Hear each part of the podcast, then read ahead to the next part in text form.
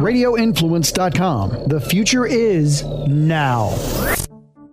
As the summer sports get underway and the winter sports head into their off season, we've been getting a lot of questions coming in revolving around the concept of specialization in sport. So today we're going to kick off a conversation looking at specialization, the pros, the cons, what exactly is it, and is it as bad as it's made out to be? And then we're going to visit with Crush favorite Rick Carriere, former senior director of player development for the Edmonton Oilers, about player development, coaching development, and capitalizing on your off season. It's a jam-packed show of Crush performance Roll that intro.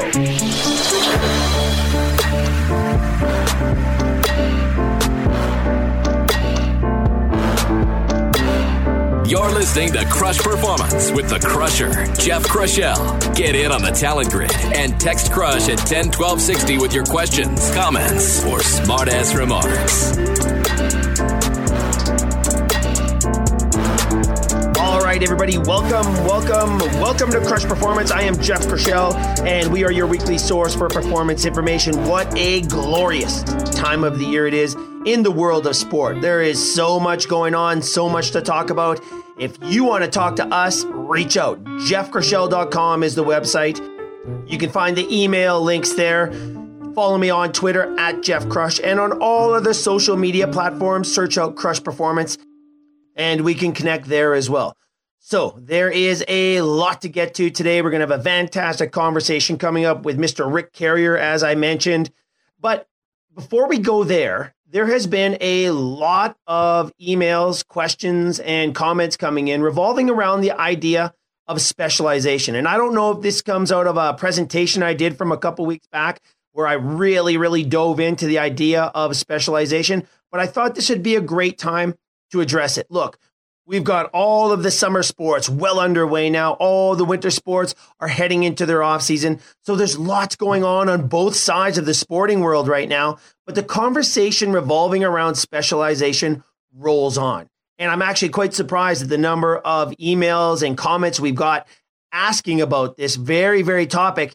I think it has to do with that presentation I did online there a few weeks ago. I've also lectured a couple times here in the last couple months to organizations that might have something to do with it as well.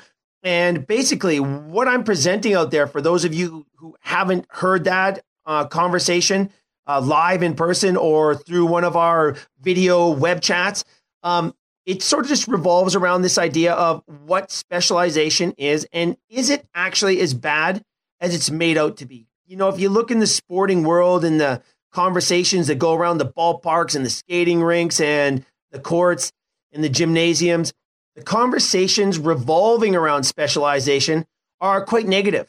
And I think people are starting to understand that maybe it's not quite as good as it might seem to be. With the greatest of intentions, doesn't it kind of make sense to take an athlete who loves a sport, regardless of what age they are?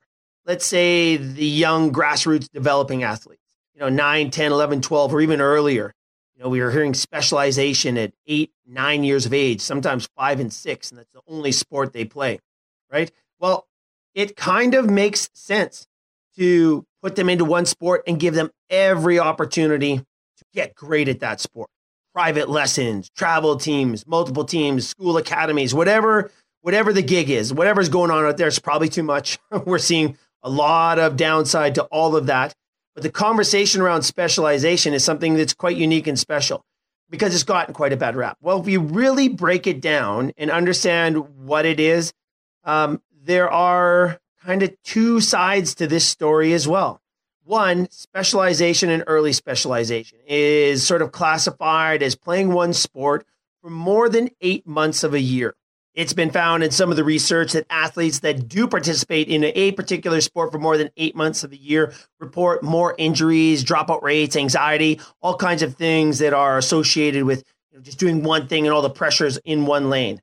On the other side, and then when it comes to early specialization, it's kind of defined as specializing in one particular sport before the age of 12. Some research will say the age of 10, but I think the age of 12 is probably pushing the limit. Anything earlier than that is risky business, in my opinion, for a number of reasons. Again, that injuries and dropout rates that we're seeing um, certainly are part of that conversation. And we're seeing it in every single sport.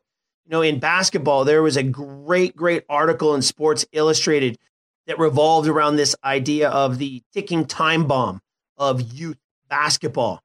They're seeing injuries in young basketball players, 14, 15, 16 years of age, that they never have seen before. As a matter of fact, they haven't seen them outside of pro players in their mid to late 20s and early 30s.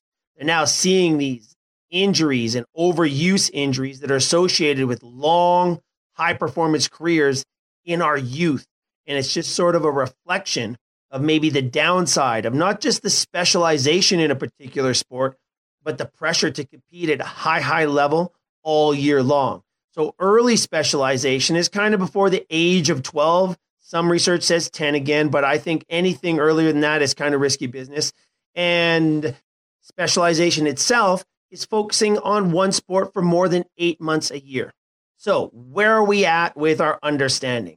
I think there are, again, two sides to this story. One, specialization. There is a downside to it. We know and we've seen it if it's mismanaged.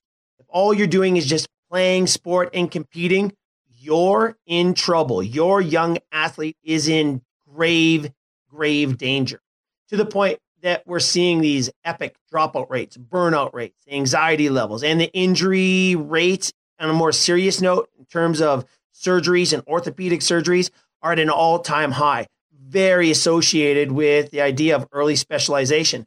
But mismanaged early specialization, I like to throw that clarification out there because it really hasn't been talked about. There are a number of reasons that an athlete may have to specialize. Maybe number one, in a community you live in, there aren't a lot of options to play sport or different sports. Maybe it's a really narrow focus in your community. So you're only involved in a particular sport. Or maybe, you know, you're in a family of two, three, four, five kids, and it's just not logistically possible to have multiple kids playing multiple sports for time reasons, just getting them to practices and games, number one, but two, also the financial model that's now associated with youth sport is through the roof. It's getting to the point where some sport, most sports, man, it's almost getting out of reach for a lot of people. So there are reasons that people may specialize in one sport. Here's the good news for those people. If it's managed properly, right, year round, you can really offset some of the dangers of just competing and playing a particular sport. And that comes back to this whole idea of athlete development, preparing your athletes for the game. If your athlete's only playing one sport, for example, you had better make sure the off-season activities, whether they're structured or not, are really geared to preparing your player for that sport. And strength and conditioning could be part of that. Athletic development could be part of that. Hiring a strength coach, not necessarily to get into the weight room and even lift weights, but hiring a strength coach or getting them on a track team where they can learn how to move properly and do things that not only help balance the body outside of the sport they play, but also gets them ready in so many different ways for the sport they do play. So there are reasons that athletes specialize. If you have an athlete that just loves a sport and doesn't want to do anything else, we don't discourage them from not playing that sport. We just make sure that it's safe that they take time over the course of the year to get ready for the sport they love, right? So there's lots of reasons specialization happens. It has to be handled properly. But what are the benefits of being a multi sport athlete? Well, I could tell you this right now. I think in the literature and the science, there is a huge consensus that if you can manage it, if you can get out there and play and sample multiple sports, especially through those early developmental years, it is without question of benefit for a number of reasons. One, you know, there's this thing called talent transfer where some of the things you learn in one particular sport could transfer over and usually do transfer over and give you perspective in your main sport or the sport you choose to pursue. Right? There's a lot of crossover. And then the other thing is to diversify and sample as many sports as possible can give a young athlete a perspective into what sport they actually want to pursue or what kind of sport they actually love. Well, we know there's genetic trait here, right? If you're predominantly slow twitch fibers and have a nervous system set up for that kind of activity, slower, long distance type activity, you're not going to be a power athlete. It's just not going to happen. But if you're uh, wired for speed and power, you're probably not going to have a lot of success at a endurance, long duration, slow tempo type sport. You're going to be genetically kind of hardwired for a particular genre of activities power and speed, endurance, longevity, power, you know, strength, whatever it might be. Sampling different sports gives you an idea of physically what sports you're going to be good at. Again, we don't really like to narrow that field until athletes have gone through that growth curve when they're 15, 16, 17 years of age. And so sampling early on could be very beneficial that way, but also individual sport versus a team sport. What if your young athlete only ever gets to experience team sports, but they're really, really wired for an individual sport, like maybe a racket sport like tennis, squash, or badminton, or maybe a game like golf, right? I mean, there are these options out there that if a kid never gets to sample them, they'll never know. Can you imagine if Tom Brady never threw a football? Can you imagine if Tiger Woods never picked up a club? Doesn't mean they wouldn't have been great athletes. They might have been great athletes somewhere else, but but they would not be in the sports that they're in. They were in those sports uh, because they had the chance to play them, right? And that's why sampling in multi-sport has a benefit. Not only that, when you look at the numbers, when you look at the hard numbers, there are trends here that cannot be ignored. In 2019, published in the Orthopedic Journal of Sports Medicine, there is a research study done on the analysis of sports specialization in the NCAA. They looked at all NCAA players, try to figure out, hey, where do they come from? What did they do as youth athletes? Well, 94.7% of all NCAA athletes in 2019 were multi sport athletes. 94.7. 45% of those played multiple sports up to the age of 16. And for the team athletes, they specialized at 15 and a half years. Individual sports, the athletes specialized around 14 years of age. Only 17.4% of the athletes specialized at the age of 12 or younger. There is a story in those numbers, and it doesn't end there. Urban Meyer posted a list of his recruiting class for one year. I think it was 2018 or 2017. Either way, 47 recruits in his football program that year. 42 of them were multi sport athletes in high school. Only five of the Ohio State recruits were football only athletes in high school. In the NFL, if you look at the draft 2018, 2019, 29 of the 32 players in the first round were multi sport athletes. In 2017 and 2021, 30 of the 32. And in the 2022 NFL draft, if you look at the entire draft class, 88.9% were multi sport athletes in school. Same story in the NHL, same story in soccer, same story in Major League Baseball. Very few athletes at the top were specialized athletes. And that's the story that we're seeing out of the data right now. So if you are, for whatever reason, a specialized athlete, don't fret. Just make sure that you handle it properly because there's opportunities there. If you are a multi sport athlete, excellent. Get out there, try all those sports, and then, you know, let the ebb and flow and the decision making take place because the numbers don't lie. Okay, we're way over time here. We have a great conversation coming up with Crush favorite Rick Carriere, former senior director of player development for the Edmonton Oilers. Listen, as the hockey players go into the offseason, it is a crucial, crucial time at every single age group. But this story goes well, well beyond the game of hockey. What should you be addressing in the offseason and what should your attitude be when it comes to your development? We've got a great discussion coming up with an expert in player and coaching development right after this on Crush Performance. Stick around, everybody. It's going to be a great conversation. You're listening to Crush Performance, your weekly source for sport performance and athletic development information. Get the Crush blogs, podcasts, and performance links at crushperformance.com. Now, back to the show.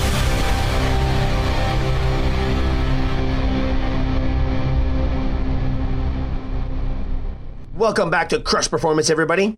Questions, comments, smart remarks? Get them to us. Info at Crush Performance is the email. Follow me on Twitter at Jeff Crush and on all other social media platforms. Search out Crush Performance and we can hook up there for sure. Listen, if you need some help with your program or you're not sure where you're at or where you're going, let us know.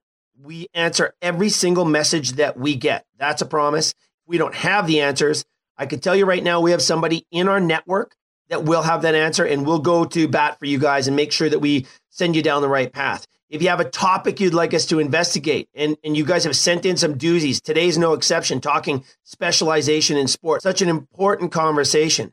But we've dedicated segments, even entire episodes to your ideas. So keep them coming. Again, get to us, info at crushperformance.com. All right, without further ado, let's get to it. We're joined now by Crush favorite, Mr. Rick Carriere, who's former senior director of player development for the Edmonton Oilers. Just got back from a great stint over in Japan, helping them with their player development and coaching development programs for their U20 and their national team program in the game of hockey. He's also an instructor and coach at the Vimy Ridge Academy. Rick Carriere, welcome back to Crush Performance, my friend. So glad you could join us. Thanks, Jeff. Really appreciate the opportunity to talk with you again. Well, hey, I'm always very intrigued by the international uh, world of sport. You know, when I stepped away from the Blue Jays, I immediately got asked to sort of take over and help out with Major League Baseball's global player development program. And man, I'm telling you what, that opened my eyes to a new world of challenges and just being flexible and getting things done where sport, especially baseball, wasn't a major sport. I'm really, really intrigued to hear about your experiences over in Japan because it's not a country you'd think of as a major hockey country. Well, no, and, and I think it's it's interesting you say that. I, I, I was there in 1990 to 1992, and I coached a club team in the Japan Hockey League and uh, I, I, didn't really get a chance to, to see the, the younger players. I just saw that the players that would be in there were called pro league then. But uh, with in this opportunity, I've just had the last year and a half here, kind of worked with the senior men's team and the under twenty team, and had some uh, some opportunities to watch high school hockey and university hockey, and and then again with the national team program, where the players all come from the Asia League, the older guys, but it's a it's an incredible work ethic and passion for the game that, uh, I don't think a lot of people realize that uh, that the the Japan hockey culture has. Yeah, well, listen, you you the great thing about and I'm really excited to talk to you about this, Rick, is because of your experience in the game. I mean, as a player, as a coach, you coach with some of the hockey greats, Clare Drake, Billy Moore, Perry Pearn. You're also involved with the Edmonton Oilers player development program for a good number of years, great number of years. And you're also involved in the uh, Western Hockey League as well. So your perspective on player performance and player development is unmatched out there. I'm really intrigued to get your impressions of, of the developmental process over in Japan and where they're at in the big scheme of things. Well, it, it, it's, it's funny. Like I think the, I think probably the best opportunity that the Japanese players have comes when they're in junior high and high school. You know, they're they're living at home, they're in school. It's very regimented, and uh, there's some there are some very good coaches there.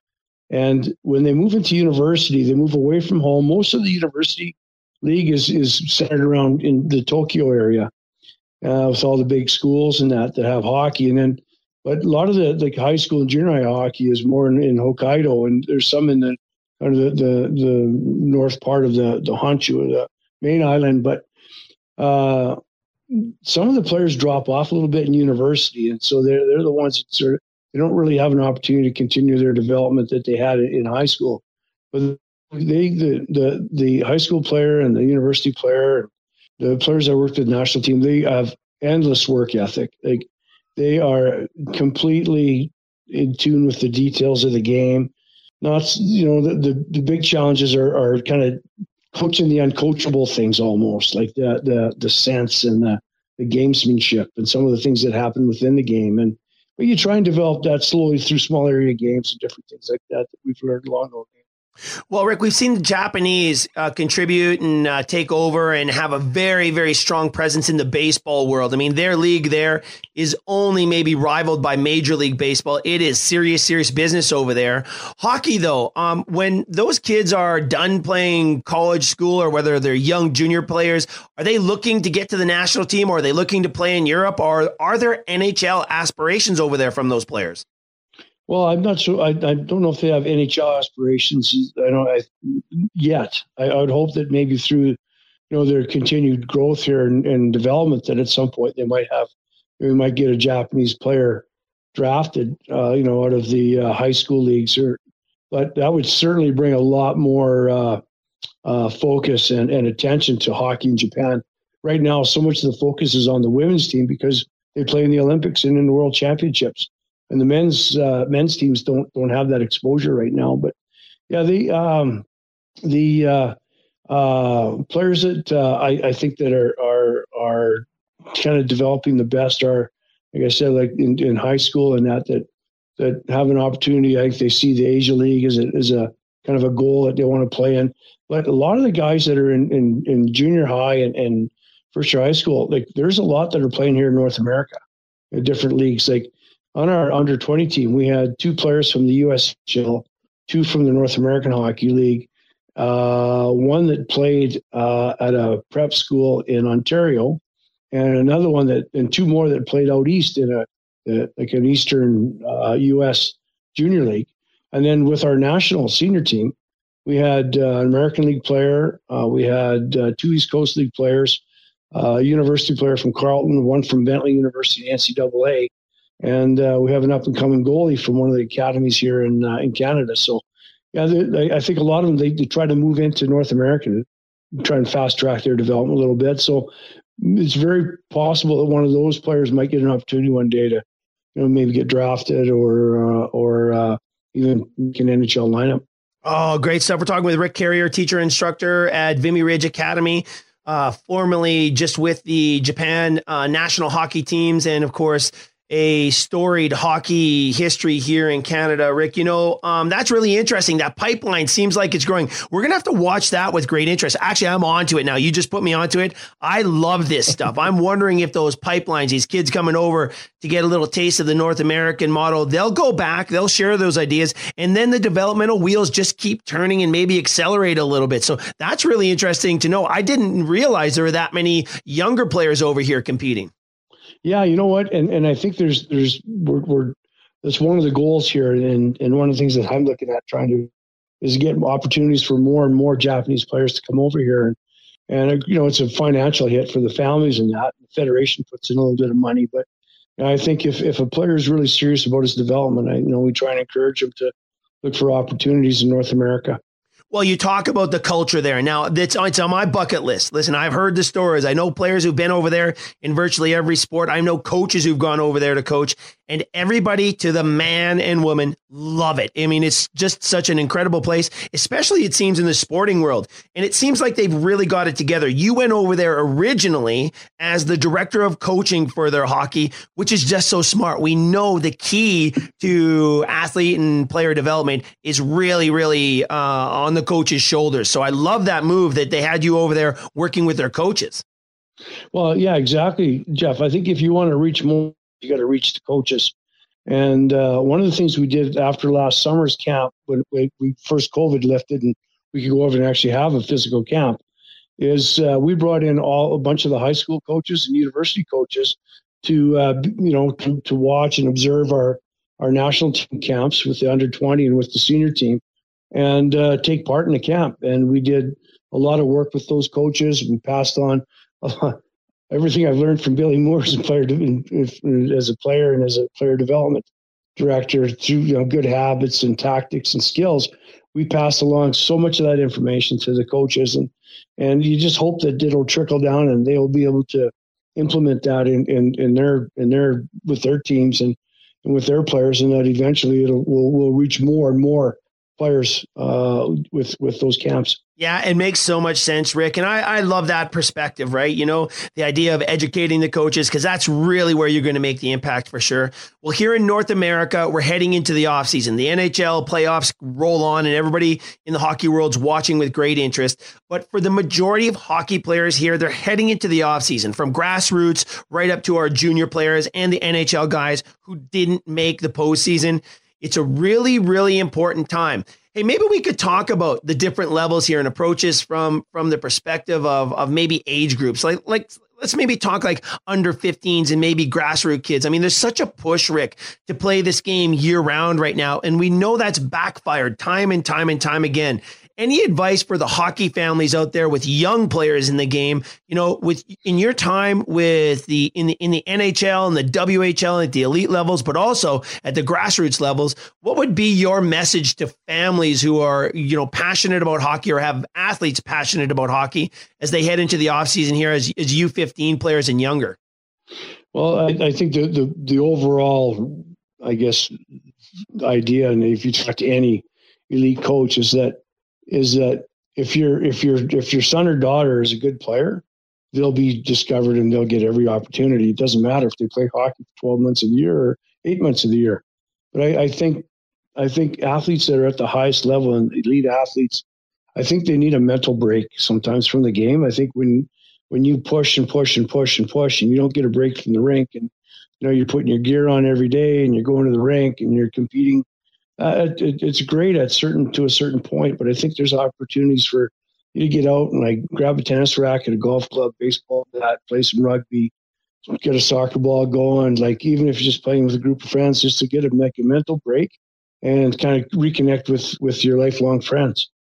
I think it's important to get a break from from the actual game itself but i don't think you you, you want to take a long break for preparation for the game and for the physical part of it and the mental part of it. Like the one thing that that that um, I was so impressed with with our with our, our Japanese teams is how incredibly fit they are. Like we ran teams out of the rink and, and we got where we were because we put so much pressure on them. Like we weren't big and and we weren't as strong, but we were fast. Even our senior team, like we took some of those those teams like Ukraine and and Poland and Estonia and some of the ones that had players, KHL players and players that play in the Czech league and elite leagues in Europe. And we pushed them right to the brink and we pushed them with our speed and puck pressure and puck pursuit. And we just, we, we just, we were so fit that we kept it up for 60 minutes. And uh, eventually it, it was good. And that went right. Same, we had the same philosophy with our under 20 team. We just had those guys going as fast as they could and just getting pucks behind D and putting pressure on them. We just said the third period it's going to pay off for us. So all that fitness and all the preparation that you do in the off season really pays off when you get into like you know February March. Like it, it, you can't train hard in February and March, but you can train hard in the summer. Oh, it's such a strong message. I think that is such an important conversation right there. Preparation for the game, right? I mean, it's something that we have maybe gotten away from here in North America. We spend so much time on the technical, tactical side. I really think we've lost touch of actually preparing players for the game. And that's that physical conditioning. I mean, just think about recovery alone in the game of hockey. You know, that cardiovascular base that you build yep. during the off season, it will ride you right through the entire season. And then also that strength work and the speed work that you mentioned can really, really pay off. So, so I think that's a real strong message, especially for the younger players. Yeah, those are things you can't do in February and March when you're getting in ready for the playoffs. You can't do a lot of strength and heavy heavy training but that stuff is the stuff that's going to make you faster and and you're you're going to be faster and stronger from the work that you put into the off season. That's the investment that you make as a player. Yeah, Rick, I really like that perspective of investment because that's exactly what it is. You're investing in your future performance. But here's the thing you have to make sure you're making the right investment at the right time. And it all comes down to where you're at and what your current needs are. It's a long game, there's no question. All right, we have to cut out for a quick break. When we come back, we're going to continue our discussion on how you can maximize your offseason. We'll also talk more player development and coaching development with Crush favorite Rick Carriere right after this. Stick around, everybody.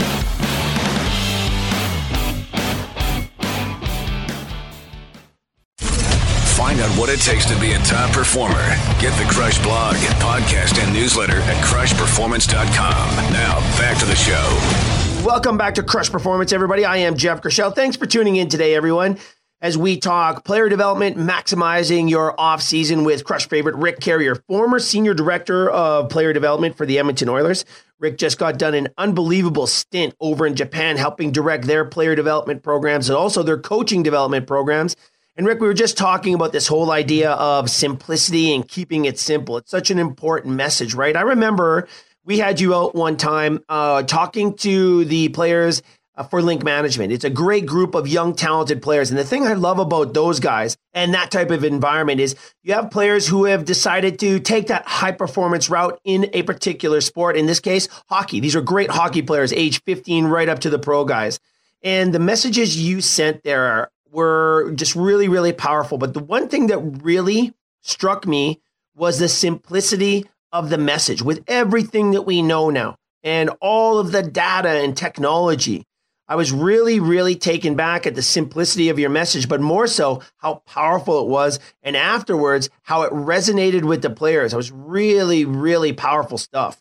Well, I, I'm a pretty basic guy. But, uh, well, hey, I, listen, man, there's, there's a think, power yeah, in those but, words. Yeah. Yeah. But I do think that the, the simplicity and the basicness of it is going to be the foundation for, for what you, what you build on. I think if we get too complicated and we get too much structure, I think sometimes like we, we get away from the, uh, the athleticism and like players have to develop that and they develop that through different ways. Like some of it's just hockey, but some of it's like, like I said before, picking up a different sport, but regardless of what you're doing, like you got to pay attention to your body and what your body's needs are. And you, have got to have that, that good summer off or whatever your your sport is, your off season training has to be well um, coordinated, well structured, well scheduled. So you're going to get the optimum amount of of of uh, strength and, and and speed over, over the off season. It's also a time you can actually get on the ice and maybe attack very specific things as well. Not at an intense level, but it's a great time for learning and mastering the craft as well, right, Rick? Yeah, absolutely you know, that's the time when there's nothing on the line. You know, there's no wins and losses. You know, you're not going to get cut or or make the team or get cut from the team in the summertime. So, you know, there's there's all kinds of time to try new things and try different things on the ice and you know with with with skating for sure. Like now it's such a focus and and and I was able to I, I saw with their Japanese team who I think we caught every team by surprise there's not a team that we played that the coach didn't come to me after and just said, "Wow, that was incredible! Like I've never seen teams play that fast for that long in a game at this level." So, so it was it was good, but I I, I think that's uh, I think that that's where where you, you've got to strive for is to strive for improvement of your speed and quickness, and then your your, overall strength. But the bottom line is, at the end of the day, if you don't compete hard, none of that really matters. Oh, true enough. And that's that conversation you mentioned kind of earlier, uh, that idea yeah. of these intangible type qualities that, that have to be sort of maybe um, part of the fabric of the culture of development, right? And and maybe that's something we've gotten away from a little bit. Well, it is, and I think and I had an opportunity to coach some small players, and uh, and Medicine Hat. I don't know if you remember uh, back in the day, we had a couple Memorial Cup runs there, and we had Chris Russell on defense, and he was as good and as powerful as any six foot three, six foot four guy in that league at the time. And we did not discriminate on size. And I've had an opportunity here to coach a lot of the. We had some big guys, mind you, but most of them were smaller, and you had they had to be convinced that you know what, you got to keep showing up to the battle, show up, show up, and be relentless. And they started to get some success, and you wear you wear the bigger guys down. So the smaller guy out there has got to be fast. He's got to be competitiveness. He got sorry. He's got to be competitive, and uh, and have to do it. Hey Rick, that comes back to that conversation that you and I've had in the past that I've really appreciated is about, you know, knowing your strengths and really, really harnessing and embracing your strengths, right? If you're a smaller yeah. player, you got to play the game a little different. It doesn't mean you can't be valuable or as valuable or maybe the most valuable. You just got to make sure you understand what your role is and how to master that craft. Absolutely. Just, like the smaller player, you got to be in and out of the battle quick. Like you can't afford to get stuck along the boards. And uh, it's like you got to beat your guy off the wall all the time. And if you do that, you know, you put the bigger player in, in a in a at a disadvantage. Yeah. Hey, Rick, and I think there's opportunity now, even at the NHL level. You look at the, the way the game is changing, there's a lot of those guys in the league right now. So putting together a team now is certainly a work of art. It always has been, but maybe it's more complex today than it ever has been in the past because the way the game is changing in terms of physicality and and the way uh, players are interacting on, on, the ice. But also, it's created opportunities for all different kinds of players. Well, and I think that yeah, exactly. And I, I think going back to the what I think the, the rudimentary assets are for for uh, an certainly you got to have the physical attributes. You got to be able to skate and handle the puck and make plays. But you got to have you got to compete. And the other thing, the other dying, um, uh, I guess, uh, asset to have is high level of character. Like if you you can compete, but when you if you stop competing when it gets hard, and you're allowed to like give up along the way, like you won't be there in the end. Like you've got to be able to sustain that for an incredibly long period of time. And it's and it's it's discipline that gets you there. So message to young guys, develop character. Like be accountable to yourselves, be accountable to your teammates, be accountable to your parents. And work hard and to to to improve all your physical attributes. Like get in shape and compete hard with all that stuff. And you'll get opportunities. Yeah. And Rick, it's safe to say too, would you agree with us if I were to say that that is a skill that can be taught and learned just like any other type of skill? Absolutely. You know what? And adversity builds character. So the longer you live, the more adversity you get. So I guess I've I've and I've had my share. Like I went through some some tough times in hockey and that and and things like that. But you know what? You persevere. Tomorrow's a new day. You get through today, and uh, you know what? And if you learn from today, you'll be better tomorrow. Yeah, great. Well, hey, what if I said, Rick, you're one hell of a character, man. that would that would be that would be true, hey, in more ways than one. That's a great oh, perspective. Thanks. Oh no, that's a great perspective. You do you live and learn for sure, and you got to harness yeah. and work with that. And that maybe brings me to the last point I really wanted to get with you, Rick, here as we head into the hockey off season you know, it is a long game, right? Not all players develop at the same rate, and you might not be ready right now, but don't give up on it, man, because we don't know when those players can break through. And I know you've seen this in your career, you know, working with player development at every level of the game. Well, that's what you try and the, the message you try and tell parents and players, like, stay in it. Like, you don't know, like, where you're going to be next year. Like, and I mean, we all know the growth and development model where we see like two kids in Pee Wee hockey. One's six foot one, the other one's five foot six, and they're the same age. And players are going to develop differently, just mentally, like they will physically. But if you take yourself out of the game too soon, like you don't know how far you're going to get to. There's always the there's stories of late developing guys, you know, and you got you get the Bantam draft coming up right now in the Western League. Like there's guys that are setting their hearts on this thing, and I can I can probably find 10 or 15 names that have come through Medicine Hat of players that didn't get drafted that got pro opportunities and some in the NHL. And it's not because like you're not, it, it's how good you are when you're there, not so much right now. Yeah. And that's exactly right. That is a powerful, powerful message for players to really understand and parents of players to understand. You know, and that, the idea of the Bantam draft, love it or hate it, whatever your position is on the Bantam draft, you know, if you're not quite ready uh, during that time frame of your personal development it's not the end of the world. And i love the fact that you mentioned there's many a player that have made it to the highest level of the game that were weren't just they weren't ready yet at that at that that age the, the bantam draft. You know everybody thinks is so critical. So i think there's a huge opportunity for organizations that really understand that but also for parents and players who understand that sometimes it's a longer game. Um, there is a huge upside for being patient and, and riding out the storm right? Oh for sure. Like there's there and and at school here, I'll tell you, there's stories of kids that are. It's like, well, I didn't get drafted in Bantam draft, so I'm I'm going to quit hockey next year. It's like, don't quit hockey. I said, the Bantam draft. I said it's important, but it's not the end of your hockey career if you don't get in a Bantam draft. I said, I can give you names of guys that didn't get drafted in Bantam draft that got drafted in the NHL two years later. Right. Exactly. You know. Yeah. So, and that's a huge message, Rick. Yeah. Yeah. It's not. Yeah. Exactly. But stay in the game. Stay in the fight. Uh, uh, absolutely right. All right. Well, Rick, listen, man, I really appreciate it. I think you're probably still jet lagged from uh, uh the chip trip over with the Japanese team. Listen, really appreciate you coming on here in such short notice as we head into the hockey season. So great to have you on the show again. Awesome. Thanks, Jeff. Really appreciate the opportunity.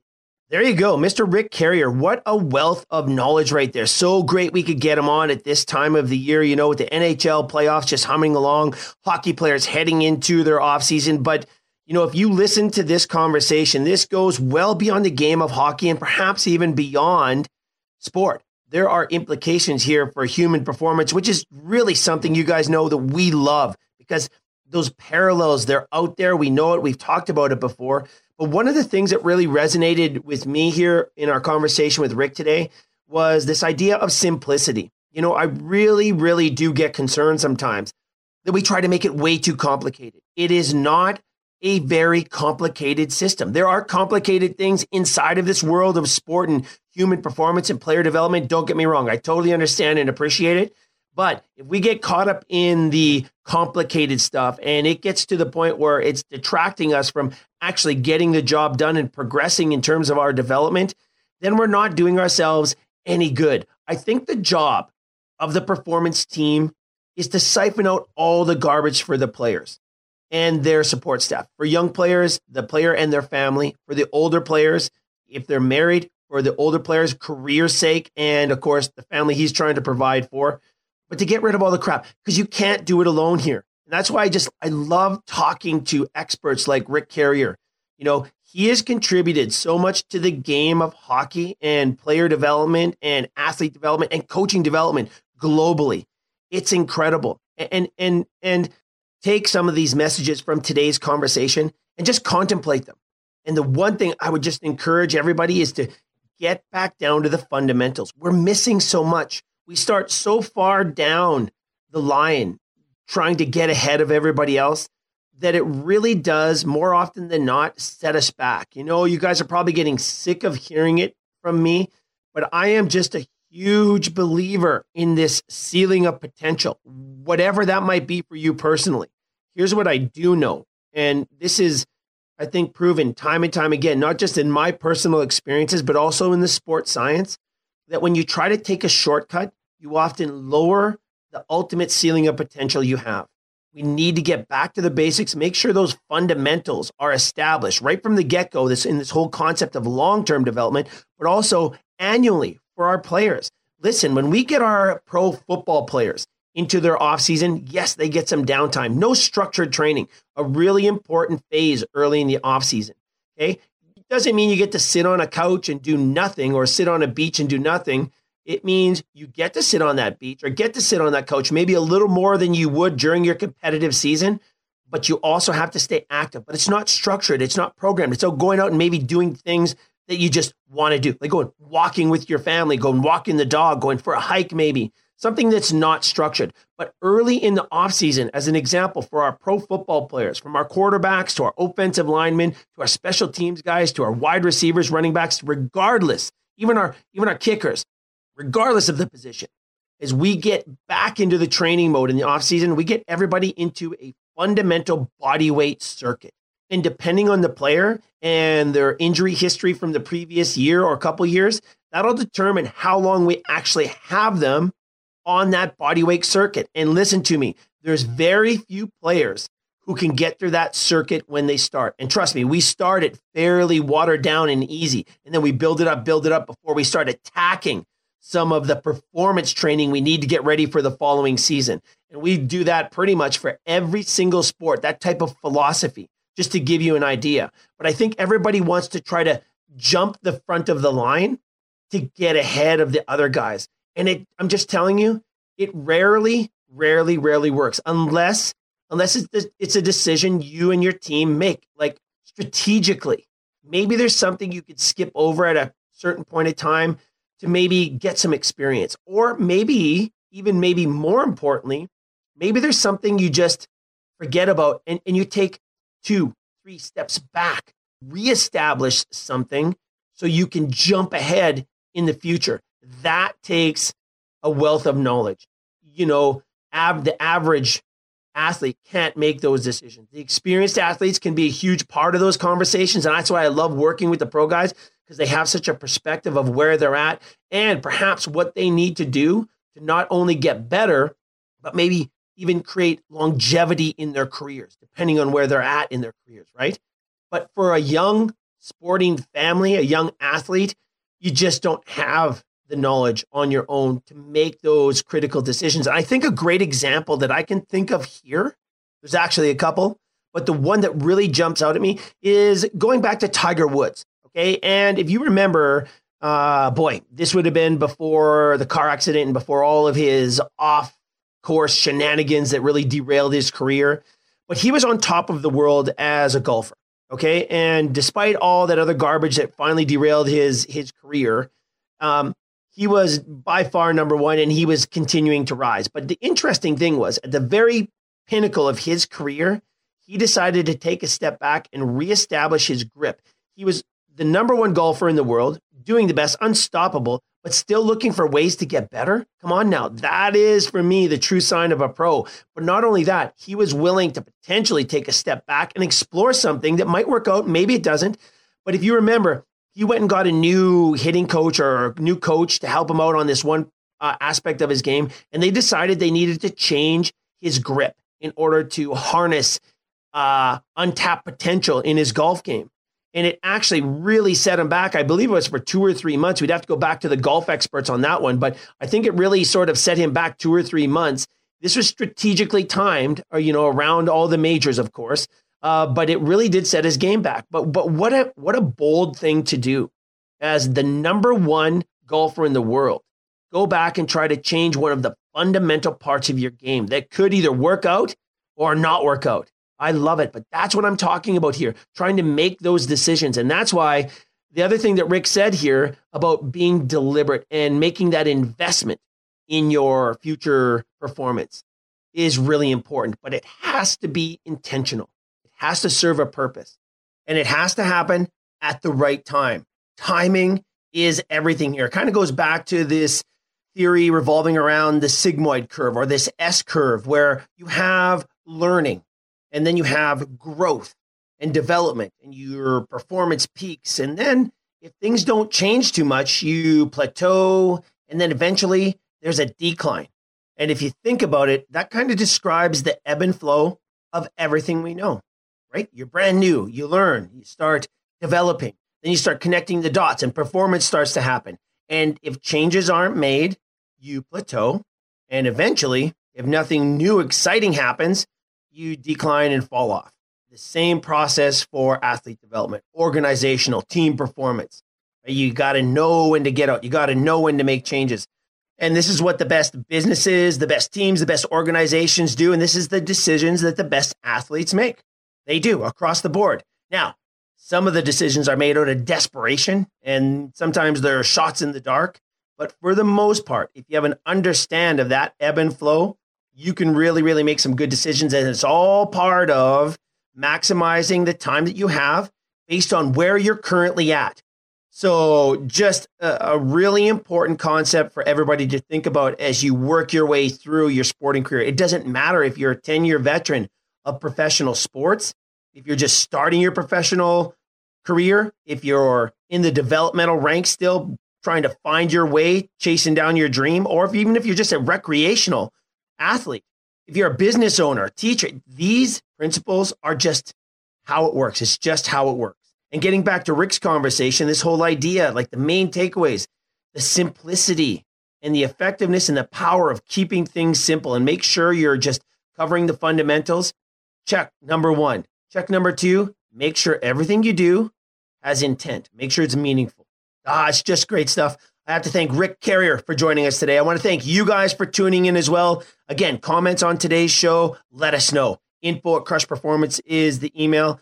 Uh, if you have topics you'd like us to investigate, also let us know. But maybe more importantly, share this episode with people you know. Man, there's only one way to improve performance, and that's to improve the performance of the people around us, right? Because it's a team effort across the board, no matter what you're doing. Nobody does it alone. Okay, great conversation today. I totally enjoyed that. Coming up next week, let's continue our discussion on athlete player development. Also, coming up in the next few weeks, we're going to be talking about the connection between the brain and the body.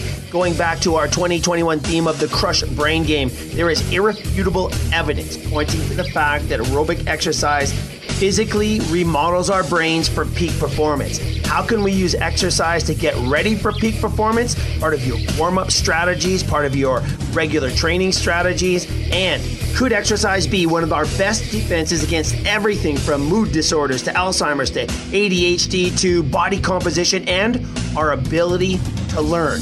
Stay tuned because all of that and much, much more is on deck in the upcoming weeks here on Crush Performance. Until then, everybody, get out there, have a great, great week. Go out, get a little bit better, and remember, we're here to help you think like an athlete. Goodbye now. Don't forget to write. I'm Jerry Petuck, CEO of Radio Influence. I just wanted to take a quick moment to say thank you for downloading and subscribing to this podcast. There are a lot of people behind the scenes here at Radio Influence that work hard to keep you entertained day in and day out. If you'd like to get involved and advertise on this program, or you have some show ideas that you'd like to see us add to the Radio Influence family, please email us at contact at radioinfluence.com. We all have crazy schedules, so the fact that you took time out of your busy day to let us entertain you for a while means a lot. Without you, the listeners, we wouldn't exist, so thank you again for downloading and subscribing to this show. Don't forget to check out radioinfluence.com to see what other shows we also have to offer. All of Radio Influence's programming can be found on Apple Podcasts, Stitcher, TuneIn Radio, Google Play, and of course, radioinfluence.com.